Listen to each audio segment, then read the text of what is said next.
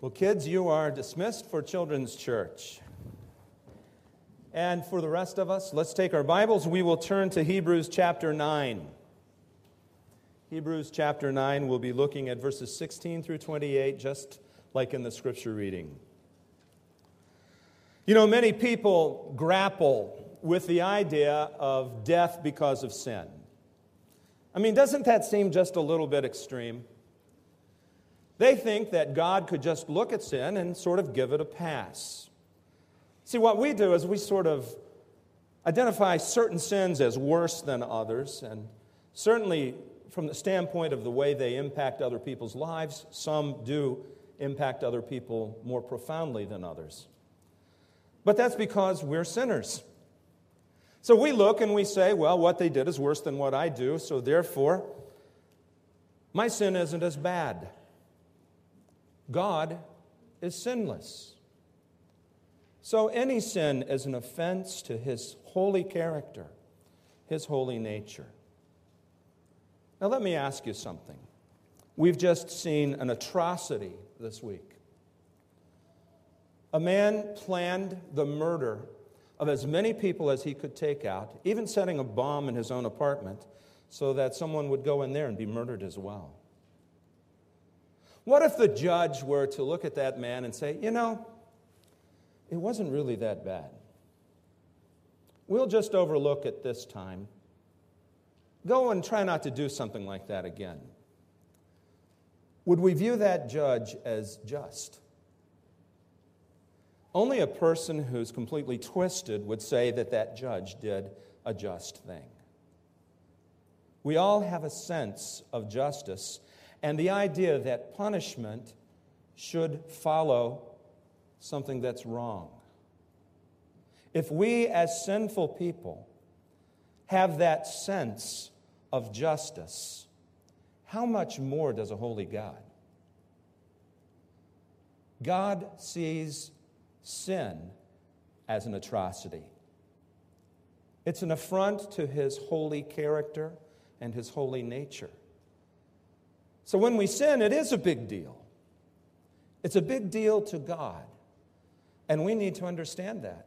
That's why death is the requirement for sin. And this began as far back as the book of Genesis. When Adam was created, God said this to Adam The Lord God took the man and put him in the Garden of Eden to work it and take care of it. And the Lord commanded the man, You are to eat free from any tree in the garden, but you must not eat from the tree of the knowledge of good and evil, for when you eat of it, you will surely what?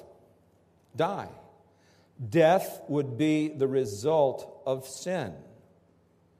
God had one requirement of man. And what did man do?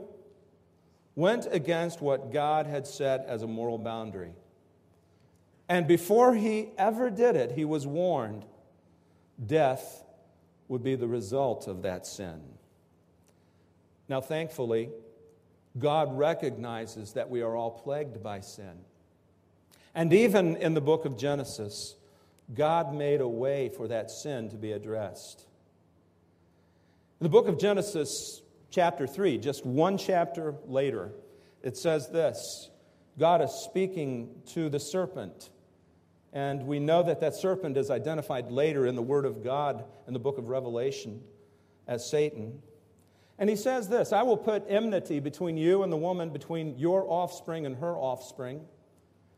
He shall bruise your head. Now, this is one who was promised by God to come and deal with the work of the evil one. And then it says, and you shall bruise his heel. Many Bible scholars believe that that's referencing the cross, where Jesus died on the cross to pay for sin. So here, sin brings about death, and even at creation, God made a provision for that sin that man committed. The scripture is amazing when we look at its continuity. When we see that there is a thread, a theme that goes through Scripture, that God conquers sin through death. And we now know ultimately that death would be the death of his one and only Son, Jesus Christ.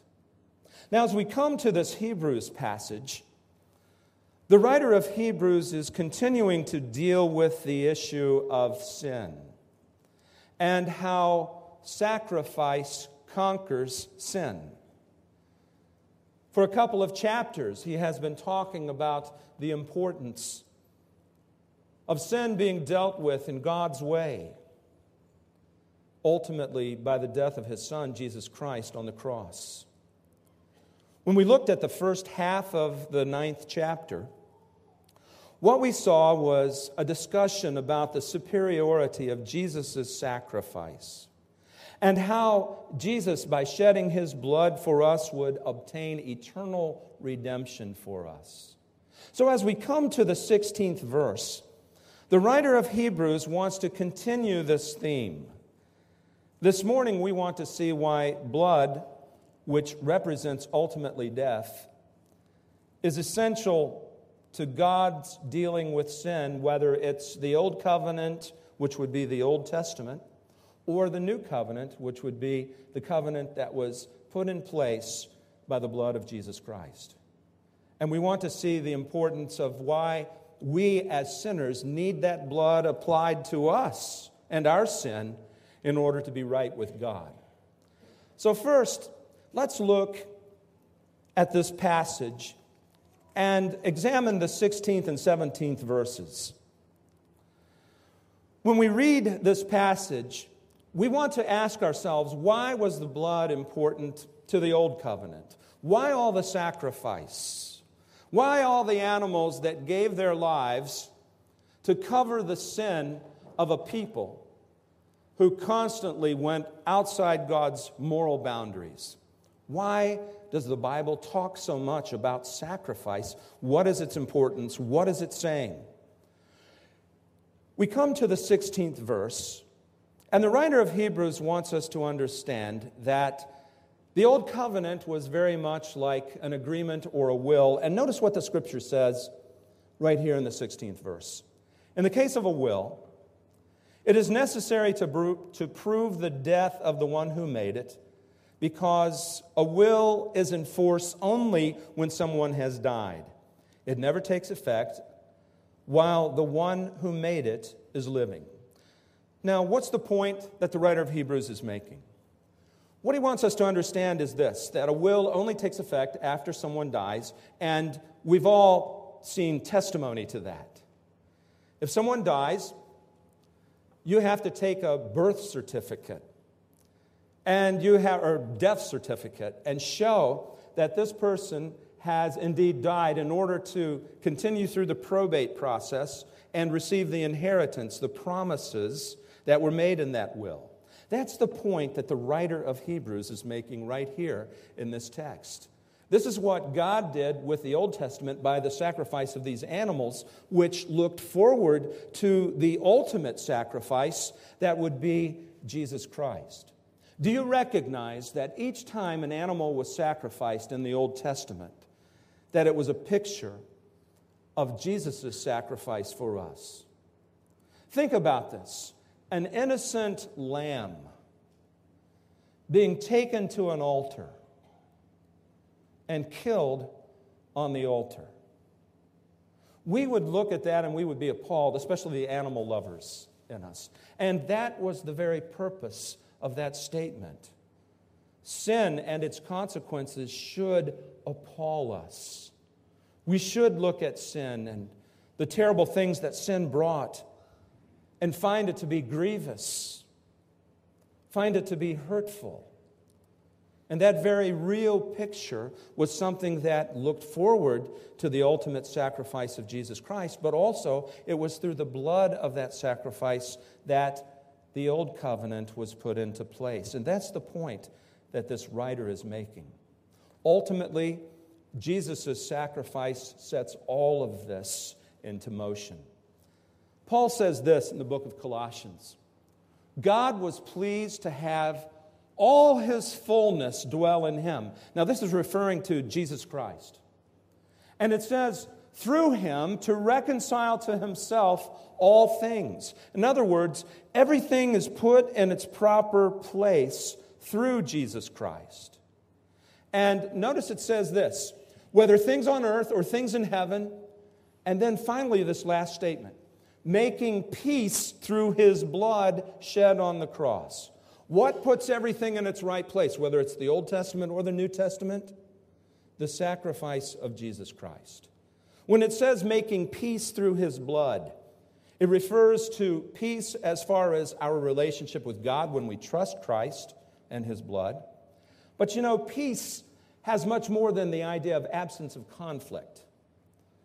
The Hebrew word for peace carries with it the idea of wholeness, of being all that it should be. That's the idea of peace. So, this passage is saying that it is the blood of Jesus Christ that makes everything what it should be. For those who respond by faith to Jesus Christ, it is our salvation. For those who reject the idea of Christ's blood and the necessity of that sacrifice, it is their condemnation. That's the idea of this text. Everything is put into its proper perspective by the blood of Jesus Christ. So, when the writer of Hebrews is talking about this will being put into effect, what he's talking about is this that those sacrifices that would look forward to the sacrifice of Jesus Christ were put into the place. It established the Old Covenant, the Old Testament, the law, all that's contained in that first part of our Bible. But then the text goes on. And as we continue at verse 18 and following, what we find is this Moses used blood to dedicate the earthly sanctuary, the tabernacle. Now let's review for a moment. As we've gone through the book of Hebrews, we've seen that there was an earthly tabernacle. This is a replica of that tabernacle that was established by God. All of the dimensions, everything about it, the measurements, the design, all of it handed directly from God to man. And there was a reason that God was so specific about this earthly tabernacle. The book of Hebrews reveals to us that it is a copy of the heavenly tabernacle. That all of that specification had a purpose. And that purpose was it was a picture of what truly exists in heaven where the blood of Jesus Christ would be applied for your sin and my sin. But when Moses built that earthly tabernacle, according to the Word of God, he had to do something. He had to take the blood of a sacrifice and consecrate it to God. Look at verse 18. This is why even the first covenant was not put into effect without blood. When Moses had proclaimed every commandment of the law to all the people, he took the blood of calves together with water, scarlet wool, and branches of hyssop, and sprinkled the scroll and the people. So there was a mixture of blood and water. And what Moses did was he took some of these implements, the hyssop or the wool, dipped it into it, and shook it on the people. And that was symbolizing the idea that they would be covered by blood for their sin. But you know, there was a second purpose for this sacrifice and this image of blood. And you know what that purpose was? The tabernacle was in the midst of the camp. It was surrounded by sinful people, sinful hands, crafted all of the things that pertain to the tabernacle. Do you know what the blood did as far as sprinkling on the tabernacle itself and all of the implements of the tabernacle? It consecrated that to God. And what do we mean by consecrate? What it means is it dedicated it for His service. It cleansed it, it purified it from the sin that was around it. This, again, was a very visual reminder to the people of how sin taints things, how sin can defile even something that is good. And blood needs to cover that. You know, there are a lot of people who will look and they'll say, Hey, I've done the things that God has told me to do. Yeah, I've missed a few things, but by and large, I keep what God tells me to do. I, I follow His commandments for the most part. In the Old Testament, they followed God's directions specifically, but sin still defiled the work of their hands. And there's an important message in this for us. Even though 60%, 70% of the time, 80%, even if you go 99% of the time, you follow God, when you disobey, you have defiled the other things that you've done. And it needs to come under the blood. That's the reminder that we find here from the book of Hebrews. And that's what the writer of Hebrews wants us to grasp in its fullness. In the book of Exodus, we find this in speaking of what Moses did. He sent young Israelite men, and they offered burnt offerings and sacrificed young bulls as fellowship offerings to the Lord. And Moses took half the blood and put it in bowls, and the other half he sprinkled on the altar. Then he took the book of the covenant and read it to the people. And they responded, We will do everything the Lord has said. We will obey. And Moses then took the blood and sprinkled it on the people and said, This is the blood of the covenant of the Lord has made with you in accordance with these words. So it was a dedication of the people, it was a dedication of the tabernacle. It was a way for them to be consecrated, set apart unto God. And you know, I can't help but think that there's a message in this for us as believers. Just as the blood of the covenant in the Old Testament set people apart for God, the blood of the new covenant, Jesus Christ, has set us apart for God as well. We have a responsibility to live for Him. We have a responsibility to obediently reflect the standards that God has set for us. We're not going to hit it 100%. I don't, you don't. But we're to strive toward that. And we're to understand in the areas where we fall, where we stumble, we have a loving, holy God who provided sacrifice to cover those sins. So we come to the 22nd verse. We find that the shedding of blood is an important part of our faith as well as the faith of the Old Testament. And I want you to see what the scripture says here in verse 22.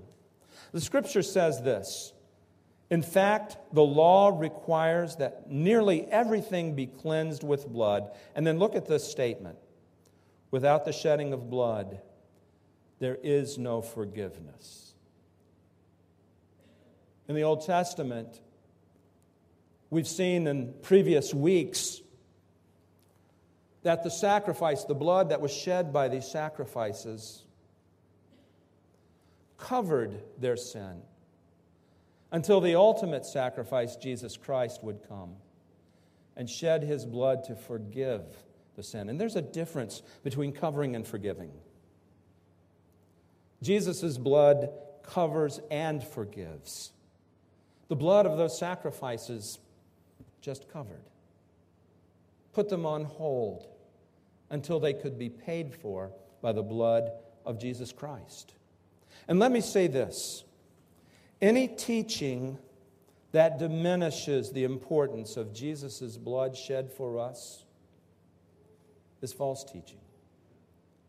The scripture stresses its importance. And that's what we'll see as we continue through the rest of this text. When we come to verse 23, the writer starts to transition from his discussion of the old covenant and how blood was necessary to get that into motion. And he brings us to the new covenant. And he shares with us how the way into God's presence was opened by the blood of Jesus Christ. Look at verse 23. It was necessary then for the copies of the heavenly things to be purified with these sacrifices. So the things built by man, the things that were designed to reflect the true place of sacrifice in heaven, where the blood of Jesus Christ would be applied.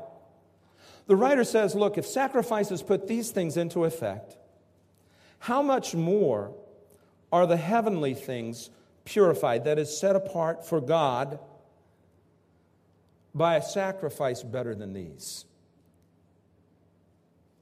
What he's saying is this look, if animals could make the sin that people committed and the death that was required because of their sin be put aside, how much more does the sacrifice of the Son of God who took on human flesh and shed his precious blood for us on the cross, how much more does that bring us into the presence of God? Think about this.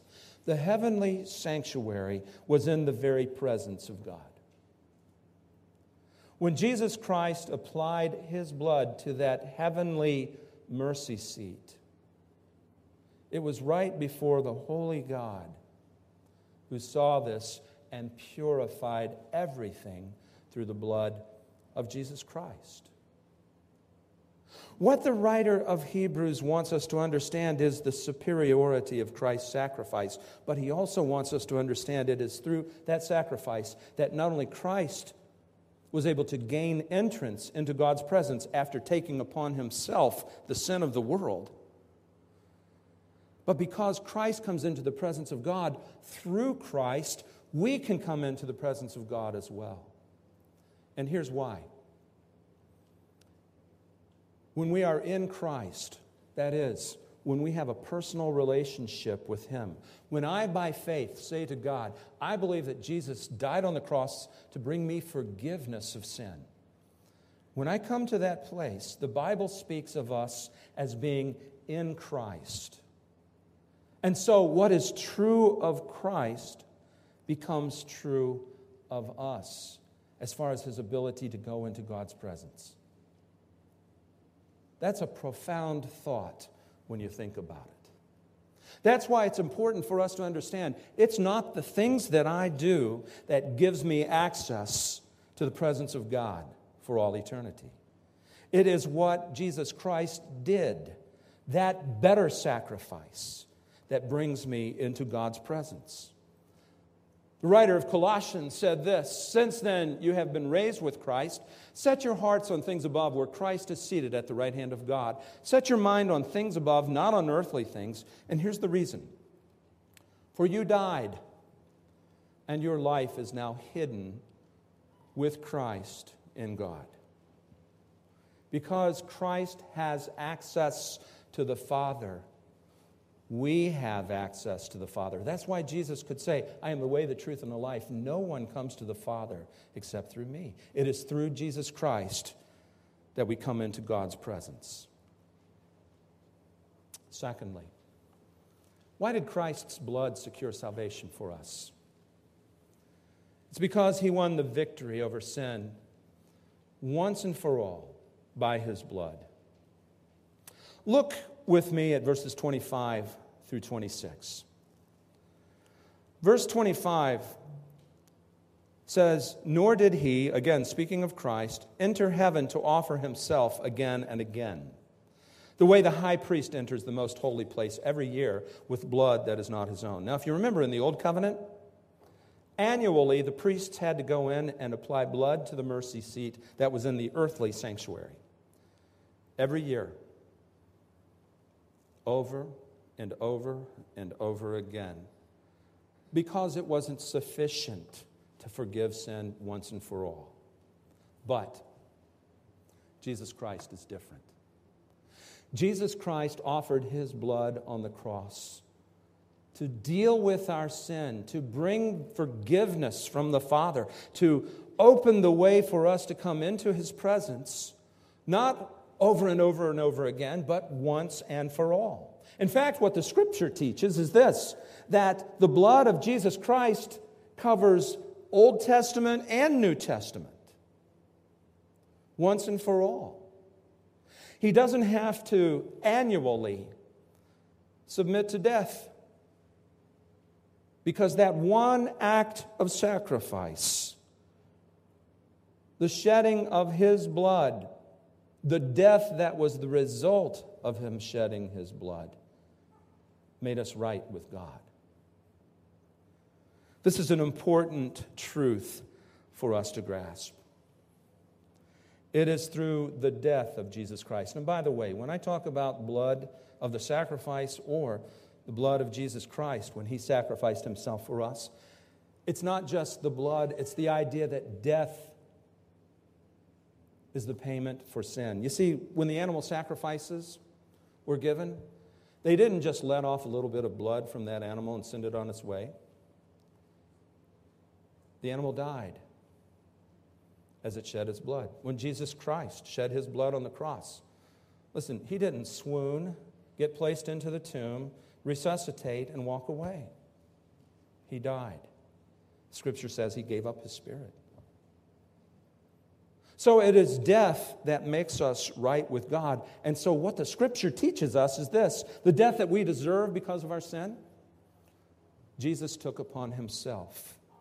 Every time we see in scripture that it talks about his shed blood, it's stressing the idea of death. That Jesus died for you and for me so that we could be made right with God. Christ did not have to suffer many times since the beginning of the world. But look at verse 26.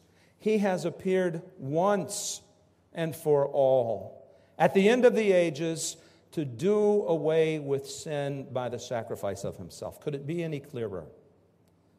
Once and for all.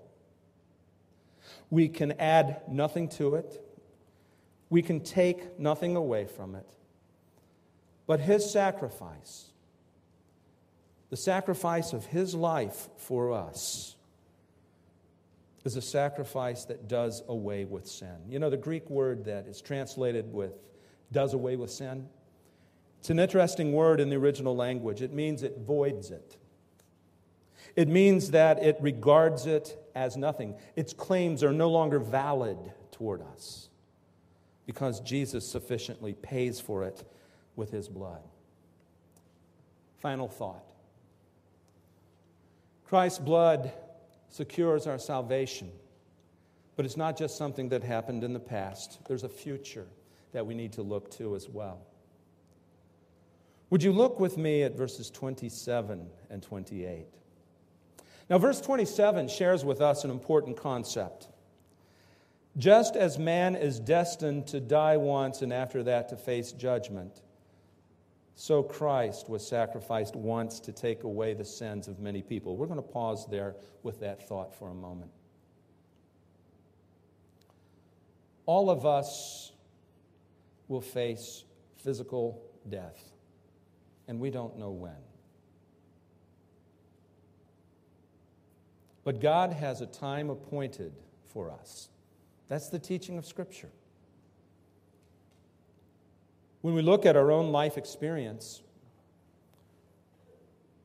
we see young and old, healthy and sick. Many people die in the prime of their life. Many die before they've even started life. Many die at the end of life after terrible suffering. But death is a common denominator. Physical death catches us all.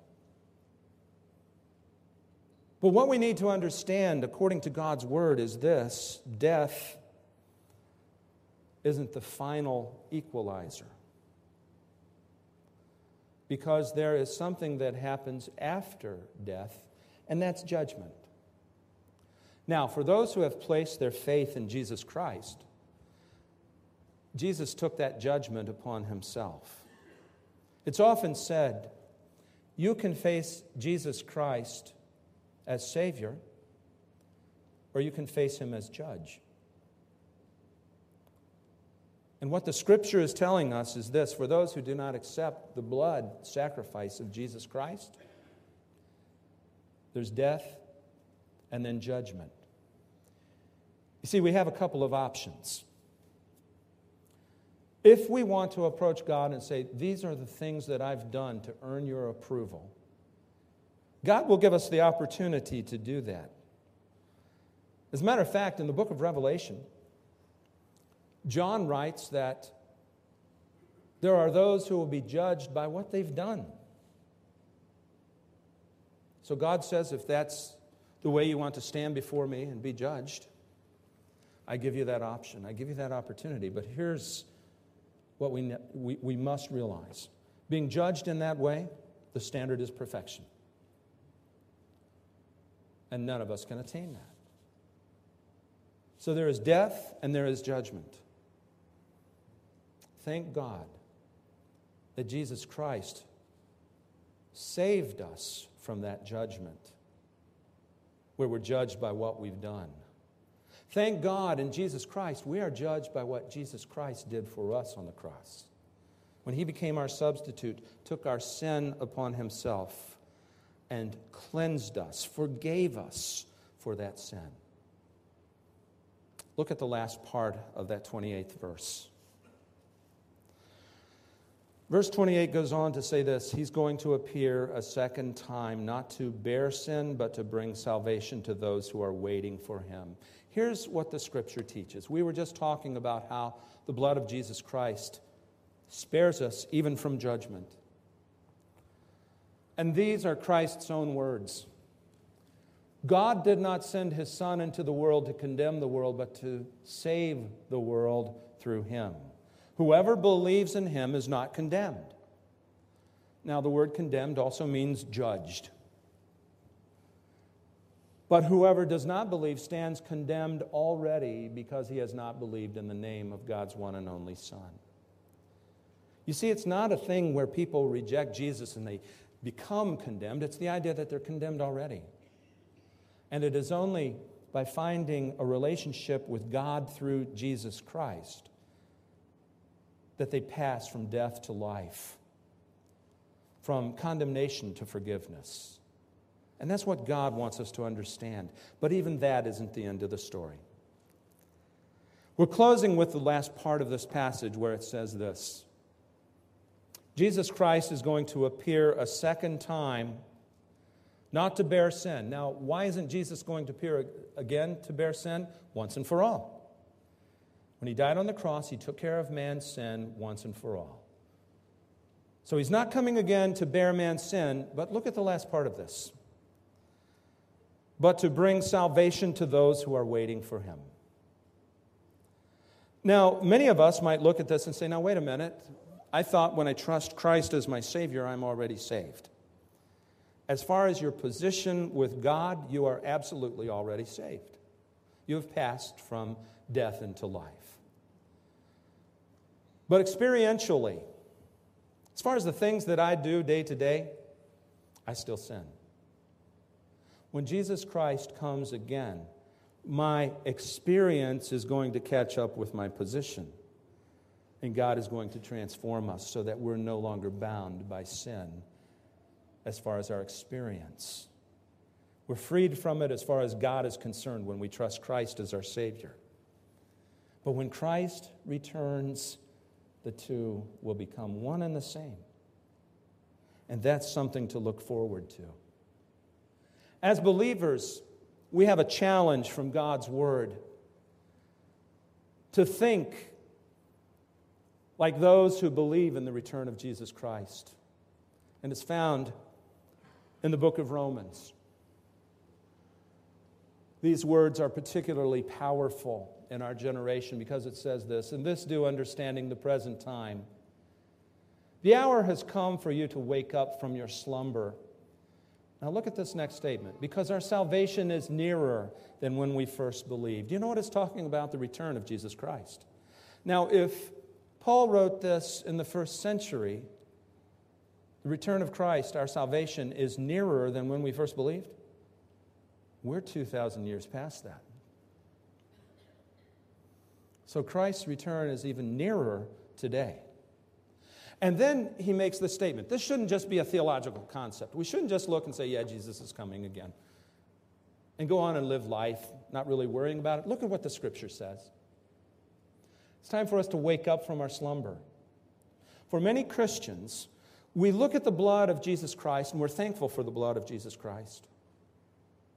But we settle in to complacency and almost a spiritual slumber. We're sleepwalking through life spiritually. And what the Word of God says is wake up. Then look at verse 12. The night is nearly over, the day is almost here, so let us put aside the deeds of darkness and put on the armor of light. In other words, live differently than those around you all around us, for people who do not believe in Jesus Christ, there's darkness. If I, as a child of light, live like the children of darkness, am I looking forward to Christ's return? You know, my mom laid a idea on me when I was a kid that I've thought about as a young child and as an adult, would you want to be doing that when Christ returns? Do you want to be found in whatever activity you're in when Christ returns? How would you like to go through eternity? So, what were you doing when Christ returned? Well, yeah, I don't want to talk about it.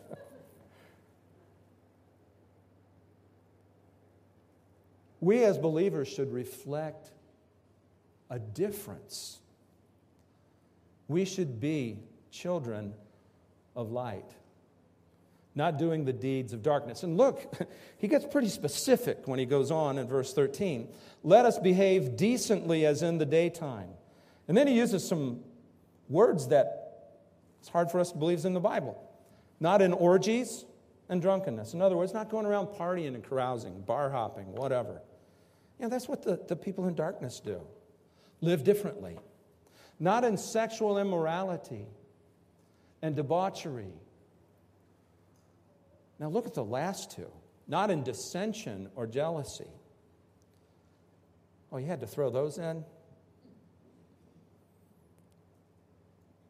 Instead of that, we're to clothe ourselves with the Lord Jesus Christ and not think about how to gratify the desires of our sinful nature. Listen, Christ is coming again not to bear sin, but to bring salvation to those who are waiting for him, and that is secured for us because of the blood of Jesus Christ. If you are a child of God, the blood of Jesus Christ has delivered you from condemnation. But the blood of Jesus Christ has also purchased you, and you are Christ's possession. So, what the scripture encourages us to do is live in light of that truth. Don't just have that as a theological idea that's just bouncing around with no real relevance. Understand that Jesus Christ's blood secures your forgiveness, makes you right with God, and it should change the way you live and think. That's the point of this passage. Let's pray. Gracious Heavenly Father, we thank you for this text. And we thank you for the